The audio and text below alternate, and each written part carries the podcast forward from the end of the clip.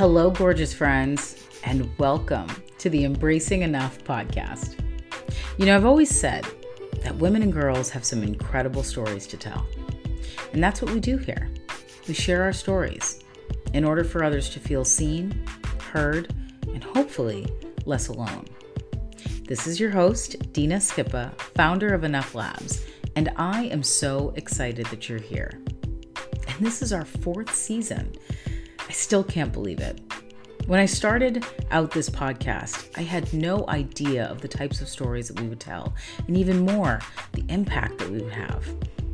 And here we are, continuing to have some much needed conversations around our enoughness, our confidence, and how to own our truth. This season, well, we're doing things a little differently, choosing to shine a spotlight on those who are brave enough to be called a disruptor. We're going deep with folks who have chosen to disrupt things for the better, even if it meant that they had to be the blueprint to do it. It's going to get real over here, but the hope is that you walk away from each episode feeling more inspired to be a disruptor yourself, whatever that looks like for you, all while embodying the essence of joy, courage, and permission. Listen, I've been on my own journey of embracing my own enoughness for a very long time. And this season, it just feels like perfect timing to unpack what being a disruptor looks like and how it connects to our own personal definitions of confidence. Let's get into it.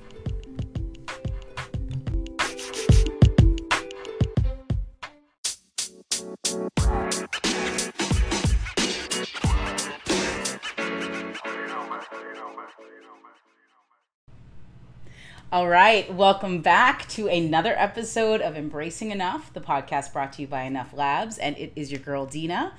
I am joined by an incredibly, phenomenally brilliant woman, Gina Moffa, with us today, who is going to be talking to us about her path, her story, and all of the incredible expertise that she brings as a leading voice and expert in grief and trauma work. Just a couple of minutes before we hit record, I was obviously fangirling because I love what Gina stands for and everything that she has built and is continuing to build, but also because she is someone that I respect so deeply. Not only is she someone who I have been watching from behind the scenes, but I'm lucky enough to call her a friend. And I'm so honored to have Gina with us today. Gina, how are you? Dina, I am so happy to be here with you. I have been counting down until I get to be on your podcast and sit with you here and have the conversations that matter. I know we have them a lot offline, but it's nice to be here with your community and you also. So thank you for having me. It's so great to be here with you. Thank you. And at the time of recording, I have to say I am beyond honored that I could be slated into Gina's very, very busy schedule. She is on the cusp of doing a ton of press, much needed conversation about her most recent contribution to the world, her book. Let's start off by just saying congratulations for bringing that to the world, which we are going to get into, what it's about, and what the process has even looked like. Thank you so much. What a whirlwind. What a whirlwind. Well, we will get into it. Let me just kick off by giving you all who are listening a little bit of insight into this powerhouse, okay? Let me just give you a few bit of details about what this woman has created, what her story is. Let me get into it. So, Gina Moffa, she is a licensed clinical social worker in private practice in New York City, has traveled the globe studying and working with clients suffering and enduring traumatic loss. She's been in the field for over 17 years, and she has helped thousands of people seeking treatment for grief and trauma. And this includes doing grief and trauma work with Holocaust survivors at 92Y, an international nonprofit, as well as being a clinical director for Mount Sinai Hospital program in Manhattan.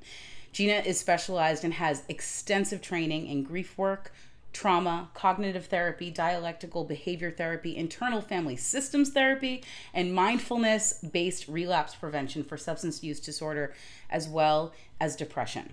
She maintains a full private practice on the Upper West Side of Manhattan, And the majority of her practice consists of people seeking support and guidance for a major loss in their life, whether it's death, divorce, or even an unwanted life transition. And one of Gina's clinical passions is helping people to navigate their healing from loss and grief in a way that empowers them to find a new sense of fearlessness, understanding, and meaning in the face of unpredictable grief. And I know that, and which I just shared at the end of her bio, is something that her and I have connected on so deeply. Isn't it a little crazy to hear your bio read like that? Like, all of the amazing accomplishments. Do you stand back and like, that is me? I didn't. I was like, who is she talking about? That is a lot of different things. Like, they're all connected, but I'm like, wow, that's long. Who wrote that? They're all connected because they're all you. And crazy. I'm gonna take it to a personal moment, for a personal anecdote for a second. About, what was it, maybe a year and a half ago, we were sitting in the bar at the Sofitel Hotel here in Washington, D.C., over a glass of champagne, celebrating just our own fabulousness and our own journeys. And we were talking about these different versions of ourselves, and how we were talking about how there's these different versions of me walking through DC, like the version of my, my 27-year-old self, or my 34-year-old self, or my 18-year-old self when I came to DC. And I just think how this interacts with this conversation around grief and transitions. And there's just so much that you've been unpacking over the better part of 2 decades that brings us to this very moment and all these versions of who Gina has been and now is and who you're becoming. Oh my goodness. Yeah, I remember sitting there, and I remember us even thinking, some chapters come to us by choice and some not so much. And, what do we make of that? How do we make meaning from the chapters that change us involuntarily? And it's so interesting. And I, one of the things that I feel so passionately about is really teaching about grief, because of how often we are grieving without knowing it. These new chapters, whatever they may be, whatever the ending is, it still needs to be tended to and honored, because it was a part of what was. Well, it was a part of what made us who we are. It's a part of that string that keeps us tethered to parts of ourselves. And so I remember that so well, and really thinking, and I remember us talking about all the things that hurt us, that all of the endings that were forced upon us that we didn't want, whether it was breakups or, family estrangements or, job losses. And it was just things that we thought were going to happen and then didn't. Mm. And in honoring the things and the grief of the stuff we never got to have that we wish that we had. And so, I think that's why I feel so passionately about teaching about grief in this world, because I just feel like we all think we're anxious and depressed, and a lot of it is grief. And so I just feel like we need to know more. We need to know more, and the more we know, as they say, the better we can do. Absolutely. You were actually probably the first person that I felt gave me language and permission to call what I was feeling grief. Because I think, and tell me if this tracks, but I think the more widely accepted concept of grief is when you've lost someone. It's the more understandable, socially acceptable context of grief. But grieving the thing that didn't come to fruition, I think for the longest time, I, like a lot of people I speak to, feel like it's not substantial enough to grieve, like it's not socially acceptable to grieve the thing that never came to pass. And you were the first person who gave me that kind of permission. I mean, and how it's beautiful. I mean, how have you been relating to that piece of the conversation around grief and loss? And do you find that other people have had that sort of difficulty, that challenge in giving themselves that permission? Absolutely. Yeah, I mean, we're a grief illiterate society. And part of why I wrote my book was so that we could actually give permission to people to look at their experiences in the light of fucking truth. And, you know, so many people sit in shame. You know, friendship loss is something really big coming to my practice right now. And people are like, is this grief? Is this, like, should I be? I feel so ashamed. You know, people kind of look down on people who lose friends, and, you know, they think there's something wrong with me, so I don't even want to talk about it.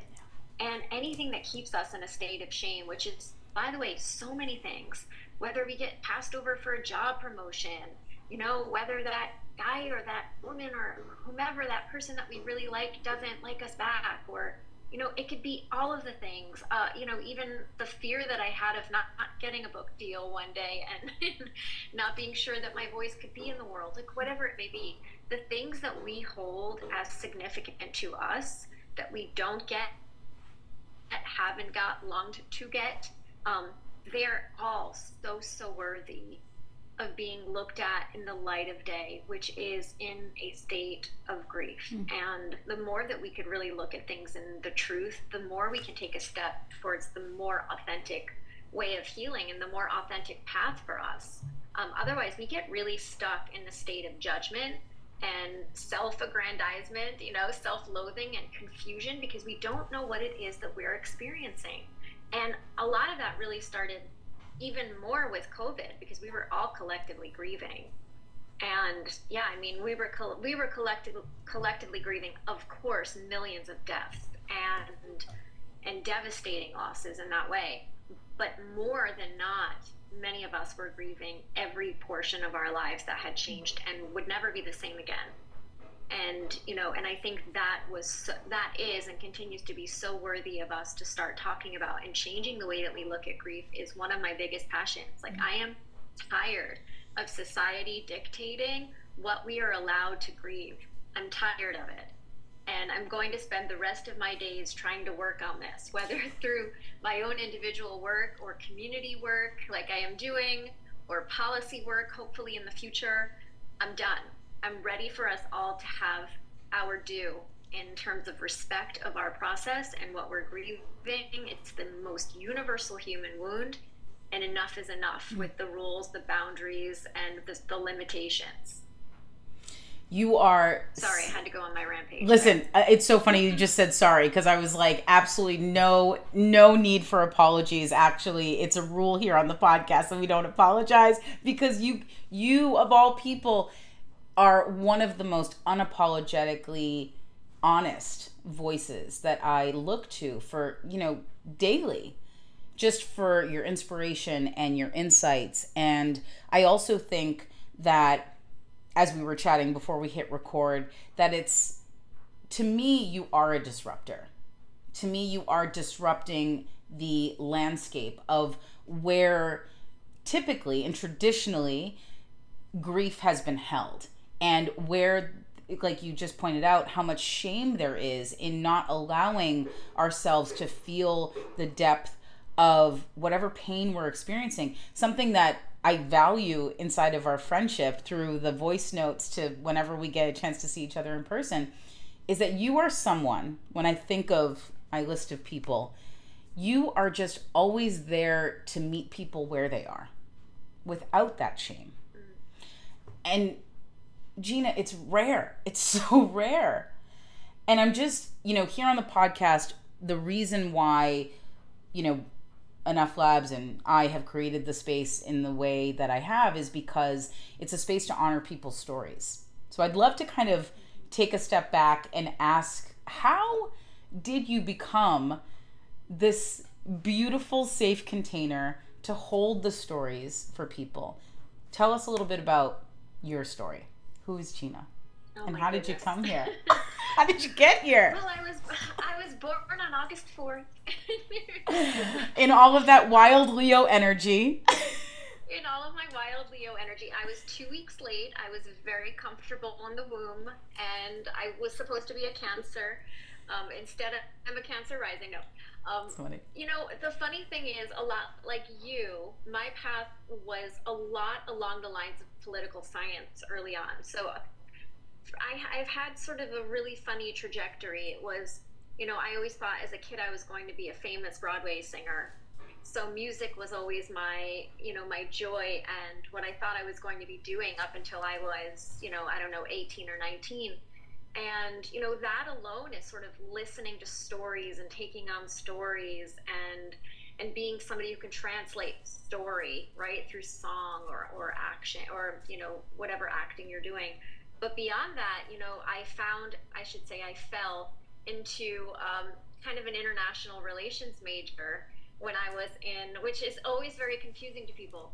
But within that, you know, I did a lot of international work, and it was always the stories that I was listening to, whether I was working with asylum seekers, whether I was in community settings, in an orphanage, in a girls' school in Africa. It was the stories. And when I was thinking about law school and going to be a lawyer, it was still the stories. It was how is resilience formed? How do we go on when the most atrocious, traumatic things happen to us? That was my passion. And so I wound up going in a more clinical direction because I wanted to know the answers to these things, but deeper than that, I wanted to be a part of helping to get to that place. And so I wound up going to NYU for my graduate studies, and came out knowing that I wanted to do work in trauma. New York City had just endured September 11th. And it was the first time that we really understood what PTSD was as a nation. It was something that we knew about, of course, clinically, but it was always really equated with war syndrome, started around the Vietnam War. And so when it became something that is now widespread, you know, a widespread experience people are having, it really opened up, you know, and still at that particular time, there weren't a lot of programs that had trauma as a, you know, as a specialty, but there was one, and it was at the time it was at the NYU School of Medicine, and I was one of not many people who got in. I don't know how it worked, but I did. And I wound up studying trauma. And so from then on, from 2005 onward, you know, I became a trauma specialist in my field. But what always really surprised me was that no matter which trajectory I took in trauma, whether it was international trauma and, you know, survivors of torture and genocide, or it was Holocaust survivors shortly after that, or even working and training clinicians in substance use programs, to me, one of the things that was always left out was grief. And, you know, that people aren't doing things or surviving things without some kind of lasting effect. There's that before and an after. And it to me, grief is trauma's sister. And, you know, you don't have trauma without grief and loss. You can sometimes have grief without trauma, but most of the time, I think that even in the very fresh moments of a loss, there's a moment of trauma because your brain is actually trying to wrap itself around this, you know, this new beginning and this, like, what next moment.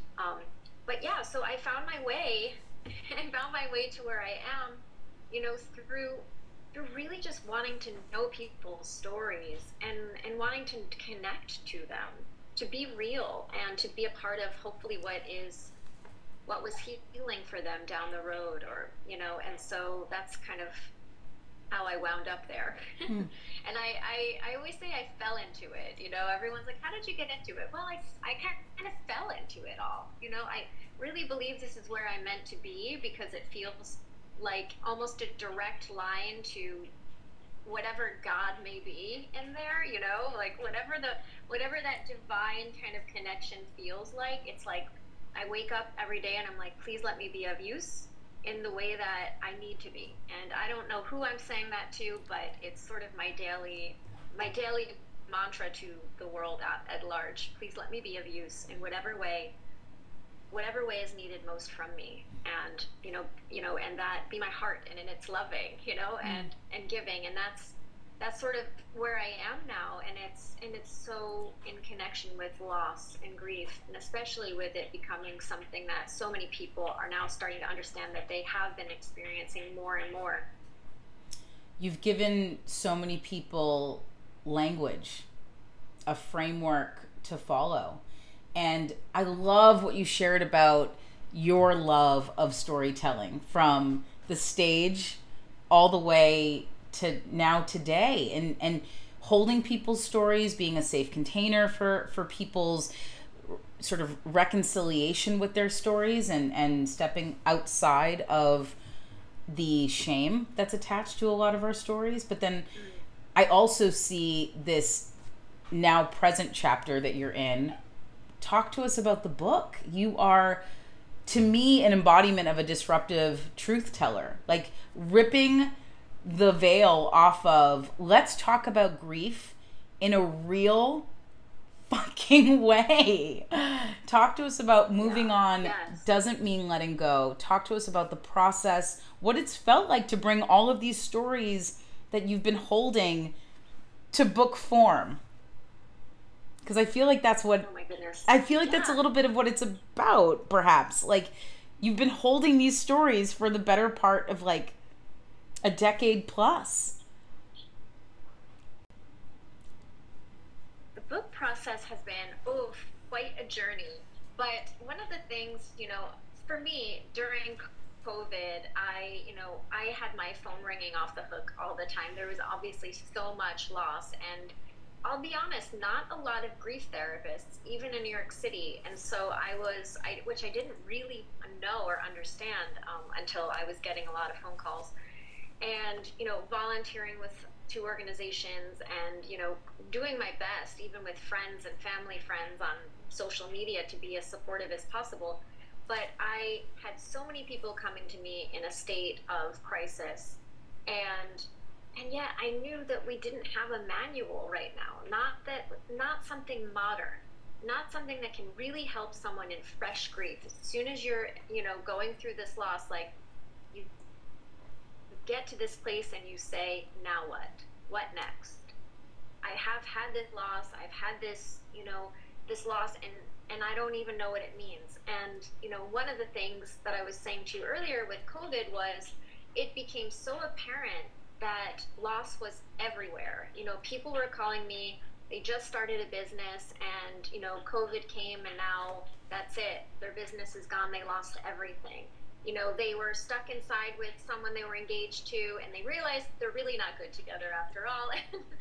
You know, or it became really toxic, and off they went. You know, friendships are, you know, our family estrangements. You know, we were in a state of also grieving leadership. We didn't have any clear leadership. We had somebody telling people to inject Clorox inside of them. I mean, there wasn't any real path towards understanding. And so we were grieving in all of these different ways. And it was the first time I could say that we had tangible, collective examples of how grief has infiltrated each of our lives. And if you didn't personally lose something, you knew someone who did, whether it was a person, family member, pet. I mean, there were so many things happening. And for me, I wanted to write something that spoke to all of this, and that taught people what their experience was, that helped them to understand what they were going through, so that we could normalize it, you know, and we could say, hey, I understand if you're working and you don't even have time to grieve. It's okay. It's okay that you're not grieving right now. For some people, this is a luxury. You know, for some people that were in healthcare, or, you know, delivering food or cooking food for people. There were so many people, you know, driving Ubers. There were service people that weren't getting any real help, but really going through it. And I just felt like we needed something that can help people understand more and respect what they were going through. And even if it was a death-related loss, maybe they lost someone that they had an abusive relationship with, or that it wasn't so great and it was really complicated. And how do we do that? And how do we grieve and date again when this is all over? And how do we grieve and go back to work? And how do we say no to that wedding in a way that's loving, and we don't get in trouble for it or lose a friend? Or, and what does it mean about us if we do start losing friends? I mean, these were all questions that I had, but also that were coming to me, and I felt like we really needed an answer. And it's really funny because the imposter syndrome that you and I talk about a lot all the time, I've had quite a bit in this process, all the time. And, you know, even now it's 20 years of me being in this field, and even after 20 years in this field, I still feel that sense of imposter syndrome, right? And so I had a client, you know, they were like, can you recommend some books. Another client was like, look, I need something more than this weekly therapy because I'm in it. Give me some books. And I was referring all these books, and they would come back and say it was a fine book, but I don't see myself in it. It didn't really give me anything practical to look at. I'm not getting anywhere. I'm feeling worse. And one client was like, but you know, maybe you should write the book because you are giving us tools. You're giving me tools every week, and maybe if you could just do some more of that, maybe you could do it. And it was sort of the first time that I thought, wait, what? Maybe me? I don't know. You know, and then I was like, wait a minute, I've been in the trenches. I've been doing this work. It's not like I haven't been doing it. It wouldn't be an imposter. It would be me. Who cares and who is doing this work every day? And so I started the process, and that's really how you and I met. And, you know, really trying to write a book proposal and start to imagine, you know, it's much more emotional than it is anything else. You know, could we imagine something that we're doing out in the world in this way? And it was really, I don't even know, it was really something, but made the proposal, somehow got an agent, and somehow got a book deal, and the book started to take form. And, you know, I think when you are so passionate about something, you almost want to put everything you know into this book. And so it was almost something where I was like, whoa, this is now going to be overwhelming. And if I have brain fog and grief, I'm going to be really overwhelmed by this. So how can I write a book for people who have brain fog that has enough information that they can learn and grow and change and find a way towards healing, but not overwhelm them in the process? And, you know, and not make it too simple, but make it, you know, at least in educational and engaging enough. And so it was a really fine line with that. And I decided that I was just going to be me. And I would be the therapist in the book that I am in my office every single day. And I would just do as much as I can to do the things and say the things I would say, and, you know, and recommend the things I would recommend, and suggest all the things, even having my weird little sense of humor in there. And so that's kind of what the book finally morphed into. And I can say that it is as close to being in therapy with me as one can get. And that's kind of what I wanted for people who don't have access to therapy or specialized therapy, or people who aren't sure about therapy because maybe they haven't ever, you know, had a good experience with it, or haven't known anyone to have a good experience with it, or maybe it's not in their culture that people go to therapy. And so, you know, I wanted to say, hey, if you're ever thinking about it, or you need extra help and you need support, and maybe clinical therapy is something you should do or look into, and here I am. Here's this book, which does whatever a book can do, right? It's not the savior, and it's not everything, but my hope is that it can be a soft landing for people who are in the throes of a really major and significant change, challenge, loss of any kind. And that's my hope. My hope is that it just lands in the hands and the heart of somebody who might need it. What a gift. Yeah. What a gift. I will say congratulations again. I will never stop celebrating you because,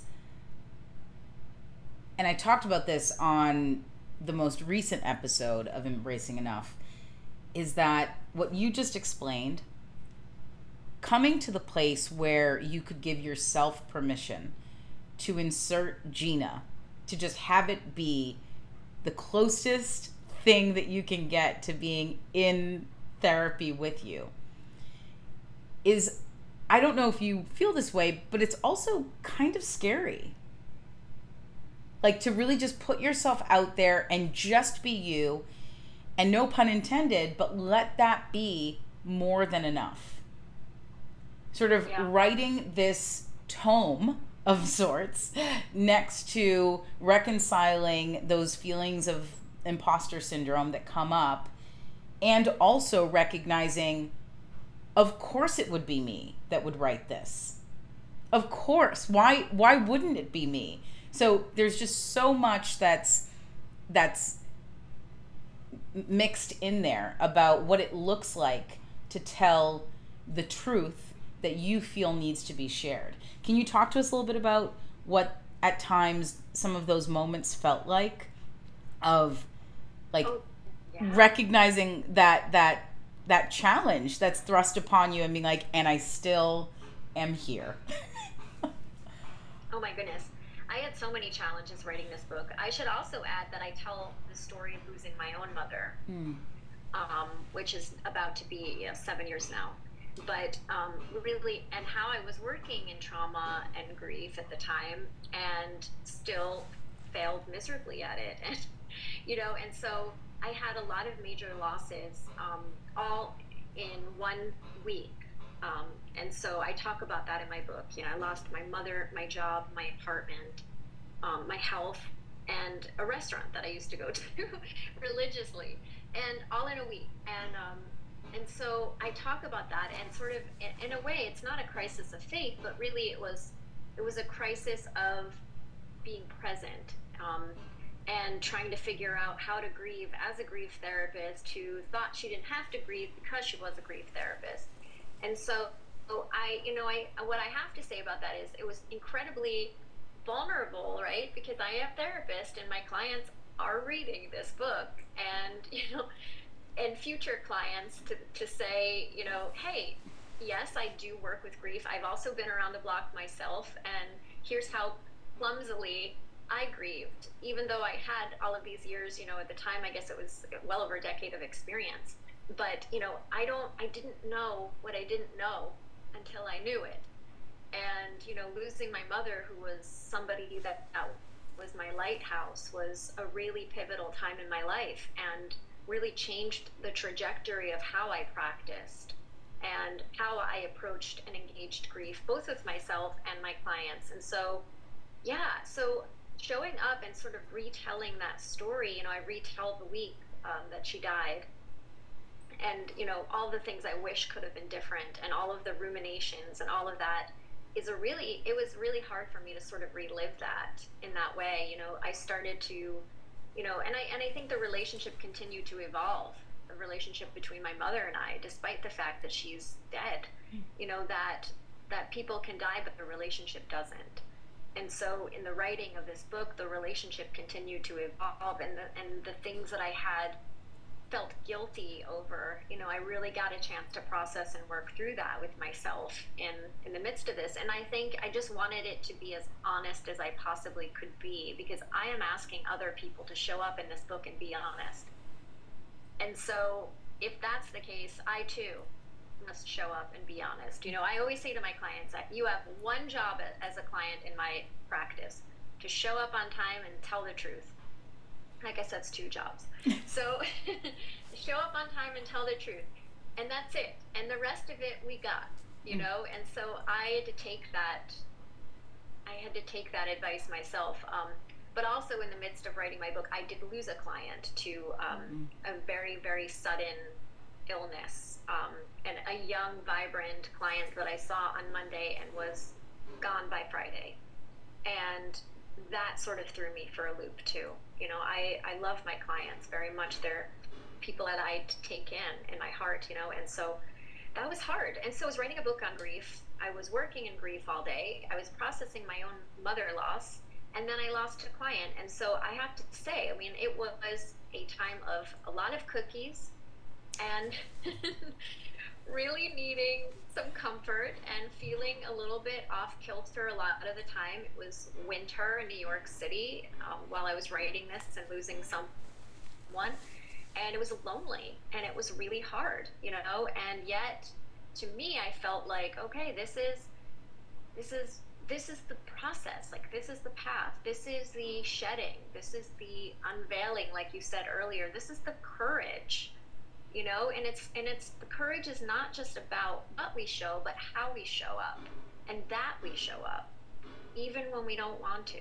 And, you know, it doesn't matter what we look like when we show up, it's that we show up.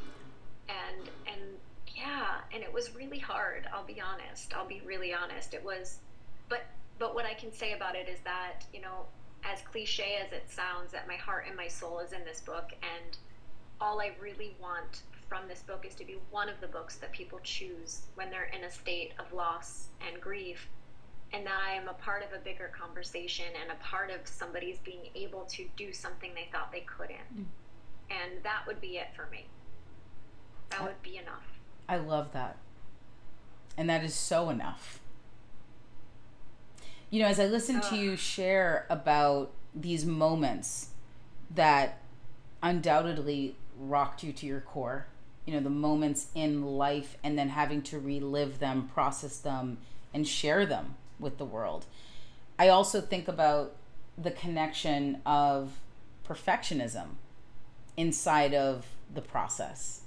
And I know that you and I are like completely kindred spirits on the plane of, I'm living this out in real time, and yet people are perhaps looking to me to share my insights, or, you know, it's one of the most vulnerable, gut-wrenching experiences to be very much close to the process of navigating what you're navigating, and also being a leading voice inside of it. One of the things that I feel like I'm taking away from the book and this massive conversation, dare I say movement, is that both inside of what you're talking about and what I'm talking about through Enough Labs is permission to do it imperfectly. Like, there's no rule book, at least from my vantage point, and from everything I take in from you, is that you don't have to grieve perfectly. You don't even need to have everything make sense and be clear about how you're relating to it. And I think there's this sort of society, you can't, there's this societal expectation that we have to get through it quickly. That is my biggest. Yeah. I can't even call it a pet peeve, yeah, because it's bigger than that. Right. But, you know, I was talking with somebody and thinking, when did this all start? That we have to be the pick yourself up by your bootstraps and do it neatly and do it quickly and do it quietly and just get her done. When did we become this? Like, was it industrialization? Like, what happened? And when did we become just robots? Yeah. You know, when did our attention span drop to 7 seconds? You know, we are not evolving in a beautiful way as a species. We just aren't, and I'm disappointed in us, but I do have hope. I do have hope, because I can't say that we're getting more patient, but I can say that we are really trying to figure out how to show up for ourselves and others in a new way.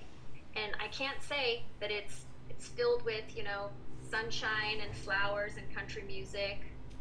I don't listen to country music, but if I, but it's always telling a long story. Of course. So it's always a long story. But I think, you know, what I have no idea why society is this way, but it is something that if I could pick us up and shake us as a species and say, you know, no one is getting out of here untouched by loss. No one is getting out of this world untouched by tragedy. No one is getting by untouched by challenges that shake us to our very fucking foundation. So let's wake up and come together and do better for each other. And if you want it done faster, then do it together.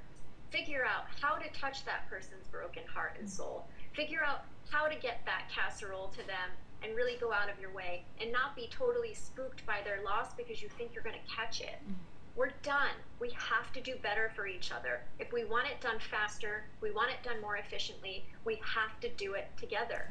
We have to. And that is the only way to change society. Because the more people that come together as a community and start doing it differently and start doing it right and start doing it totally full-heartedly, the more that we will be able to create a chain reaction that gets society on board and says, oh, all right, this is the way it's going to be done now. Yeah. This is the way that people want it. And I can't say that it will happen overnight, but I do believe that it just starts with the group of individuals who will not say no. They will not sit there and say, okay, I'm just going to go with this. Whatever we have to do, and as efficiently as we can, I'll be there. I'll watch people tapping their watches. Enough. These are broken hearts. We are people. Yeah. We are not robots. We are not AI, as much as society would like us to be that way. And we have to come together and do better for each other.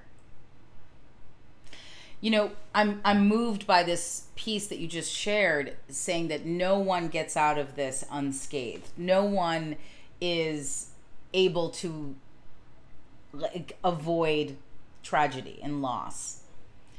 And if it's going to take that like proverbial shakeup where we need to be better and do better by other people. I almost want to offer in this moment that we have to start with ourselves, because if we know that that experience is going to meet us, if we are unable to exercise that level of compassion for ourselves, to have that patience beyond the 7-second rule, like, then how are we ever going to be able to access the capacity to do it for people that we love? And I feel like it's that inability to like extend ourselves the grace but instead choose to live by, you should be over it by now. This shouldn't bother you that much.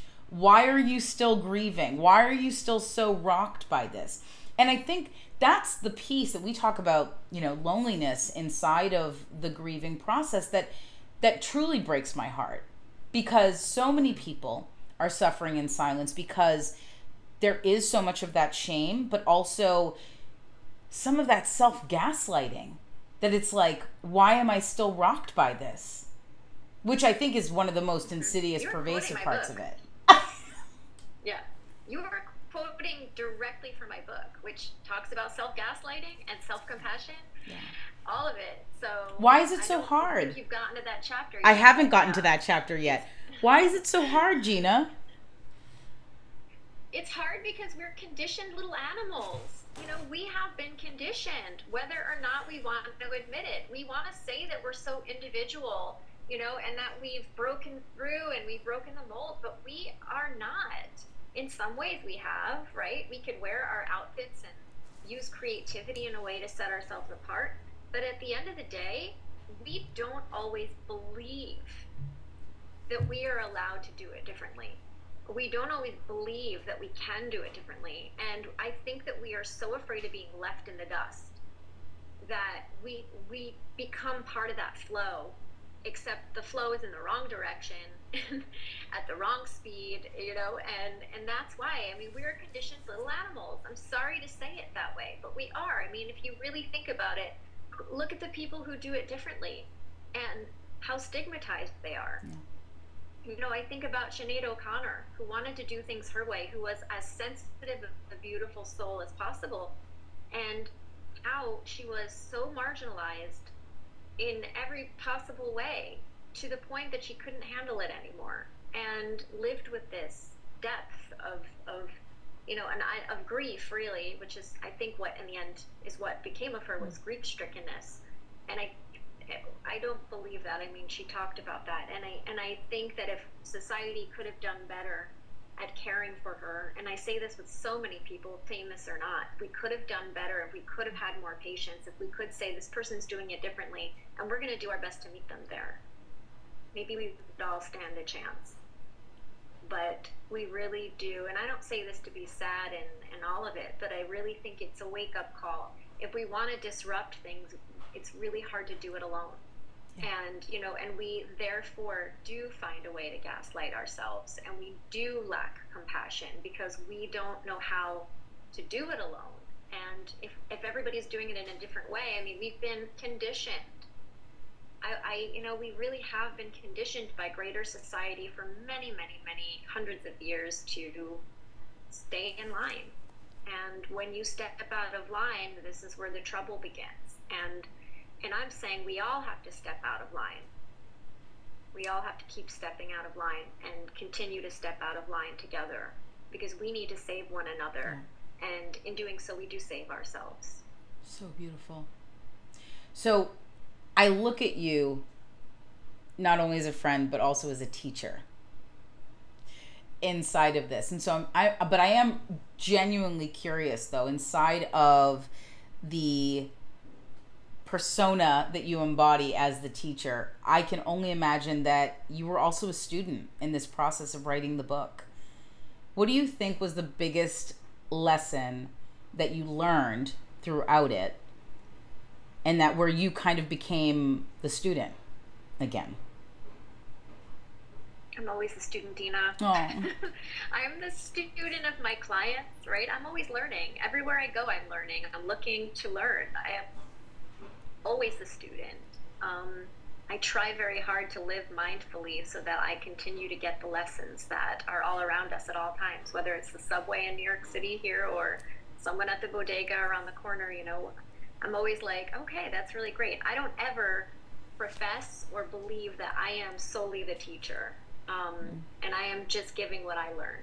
But I would say that throughout this book writing process, it has been consistently about breaking through the fear of truth-telling. And, you know, the more that I tell people to tell the truth, and I was very, very afraid to tell the truth, you know, for, you know, and not the truth, but to share, you know, because I'm a therapist and we're not really sharers. I mean, I share things that are important, but I don't sit and talk about my life with my clients, you know.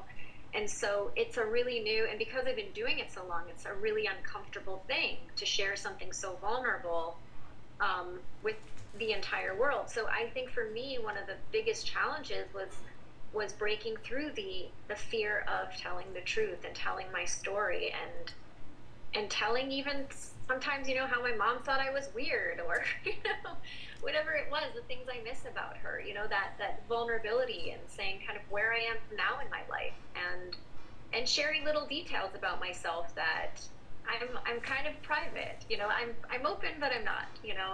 I'm open about a lot of things when people ask me, but I don't volunteer a lot of information just because I've been conditioned not to, right? It's not important. Nothing is about me. When I'm in the room, it's not about me. So I forget to share, you know, and so it's really uncomfortable sometimes to have the attention just on me, even in these podcasts, like hearing this stuff, and I'm sitting here and I'm like, okay, Gina, take a breath. She's saying something nice, and it's okay, you know, and yet it's the truth is the stuff that we're talking about. And so I think that was one of my biggest challenges, was really feeling the fear of that vulnerability and knowing that it had a higher purpose. And, you know, I would want to read a book on grief by somebody who had been grieving.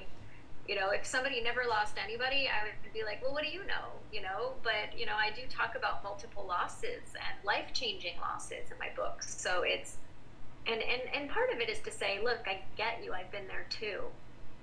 And some of it is for me to have worked through myself in a way I hadn't been able to before, hadn't given myself permission to work through. So a lot of my sharing of my own story in the book is really about my own catharsis. And really my own kind of not reanalyzing, but really kind of reliving and rethinking about my own experience of loss, and, you know, with some space between my loss and today. So it was a really humbling experience, Dina, I have to be honest. Yeah. And it continues to be. And maybe that's what this is all about, you know?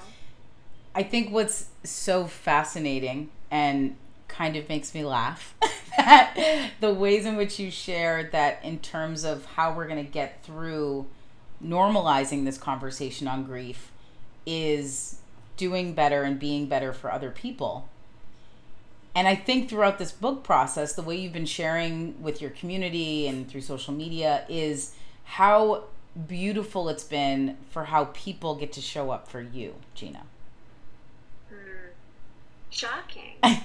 Look at that. It was so shocking. It was shocking. Is it shocking, or is it exactly what you needed? Well, I think both. Okay. I think it was both. Yeah. You know, I think I really didn't expect, you know, I guess I didn't expect people to share it or have so much enthusiasm. I didn't expect people to take a picture with their book and send it to me. That to me is attention and time that people are taking out of their day to do something for me. And I don't want to say I'm not used to it, but I'm not so used to it. I get it. So it really blew me away that people were so kind, and, you know, that even people would buy my book is such a generous offering towards me and towards what I want to represent in the world. And so, you know, there's a lot of books on grief, and a lot of great books on grief. So the fact that somebody would choose mine is a gift to me. I don't take it for granted whatsoever. So people showing up and buying it, and it was mind-blowingly beautiful. And even I saw my book this week in the Barnes & Noble window here in New York City, And it was just like, I don't even know, I was standing on the street and people were walking by and I was like, hey, excuse me, this is my book. And hey, I wrote that book. You know, and seeing people say, wow, congratulations, that's so great, what a feat, or how wonderful to see that, you must be really, you know, your dream must be coming true. Just pure strangers having pure kindness toward me, and I was such a dork, you know, like, hey, I'm so sorry to bother you, but that's my book. It was really funny, but it was really, I mean, I have to say, like, my heart is so full, and I'm still less than a week out from Pub Day, so I'm still really feeling it and hoping that this feeling stays around for a while because it hasn't felt this good in a while. It's amazing. And I know that feeling of crossing sort of the milestone and really wanting that feeling to stick around. And I think if I can offer that, making sure that that feeling sustains takes effort and takes intentional sort of care to reminding yourself to celebrate.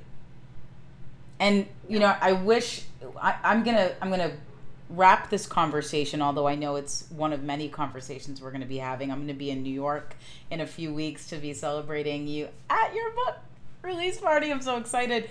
On the topic of celebration, there's one person that I wish was here, that I could ask her how proud and how she's celebrating you.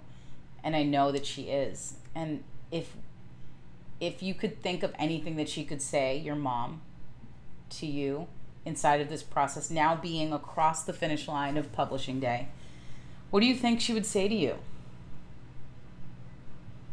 Oof, you know, it's so bittersweet.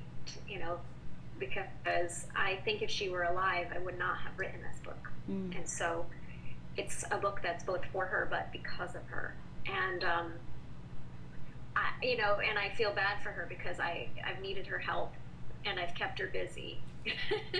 And she's been showing up. I don't know where she has shown up time and again. And I think, you know, one of the things I remember kind of putting my hand on my heart and hearing is, we did it, G. Like, we did it, G. And and I because it was so much a collaborative effort, you know, of her being with me and my saying, Mom, I need your help with this chapter, and, you know, Mom, could you just help me get through this day, or Mom, I need some cookies, whatever it may be. And, you know, I don't know where you are, Mom, but wherever you are, can you come down here and help me? I'm freaking out. I'm not feeling good enough. I'm really, like, I'm questioning the whole thing. I think I should quit. I'll give back my advance. It's totally fine, you know, like, you know, and so she's been with me every step of the way, and I really do believe that she would have said, we did it, because her name is not on this book with mine, but it is so much a part of her too. And it's so bittersweet because she would have been the first call. She would have been the most proud, the cheerleader.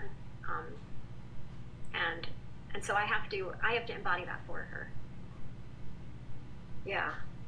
That's beautiful. You brought tears to my eyes. I know. That was not the point, but I felt like I couldn't have this conversation with you about your story, about the stories that are part of the book, without honoring her. And I haven't known you for that long, but I feel like I've known you forever. And to know you, Gina, I think is to also know your mom, because she comes through you in all of the way that you share about her. And it's like she's your muse. And I think on some level, making my heart burst. I know, but I think, and I think on some level, you were and are hers. And I think it's just such a beautiful embodiment of co-creation.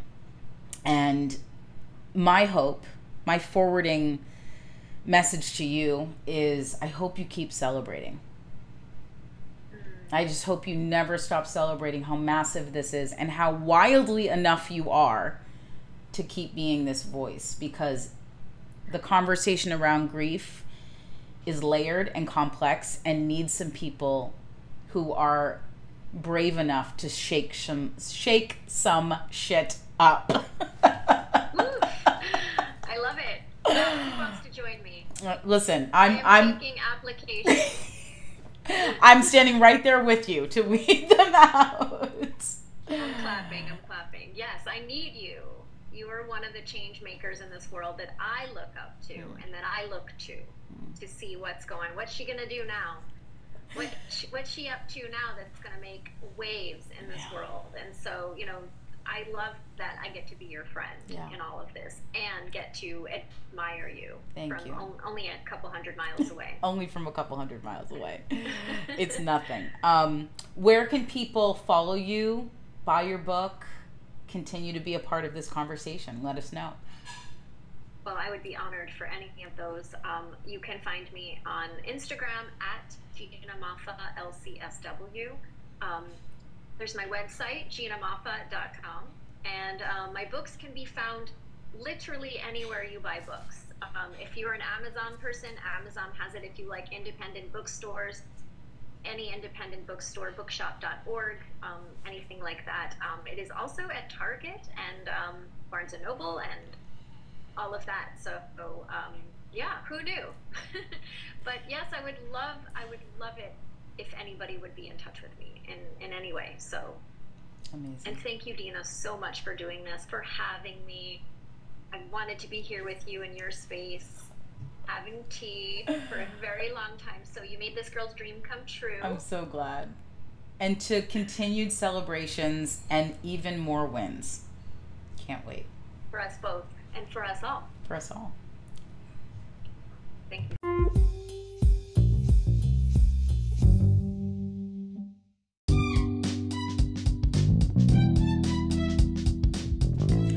Hello, gorgeous friends, and welcome to the Embracing Enough podcast. You know, I've always said that women and girls have some incredible stories to tell. And that's what we do here. We share our stories in order for others to feel seen, heard, and hopefully less alone. This is your host, Dina Skippa, founder of Enough Labs, and I am so excited that you're here. And this is our 4th season. I still can't believe it. When I started out this podcast, I had no idea of the types of stories that we would tell, and even more, the impact that we would have. And here we are, continuing to have some much needed conversations around our enoughness, our confidence, and how to own our truth. This season, well, we're doing things a little differently, choosing to shine a spotlight on those who are brave enough to be called a disruptor. We're going deep with folks who have chosen to disrupt things for the better, even if it meant that they had to be the blueprint to do it. It's going to get real over here, but the hope is that you walk away from each episode feeling more inspired to be a disruptor yourself, whatever that looks like for you, all while embodying the essence of joy, courage, and permission. Listen, I've been on my own journey of embracing my own enoughness for a very long time. And this season, it just feels like perfect timing to unpack what being a disruptor looks like and how it connects to our own personal definitions of confidence. Let's get into it.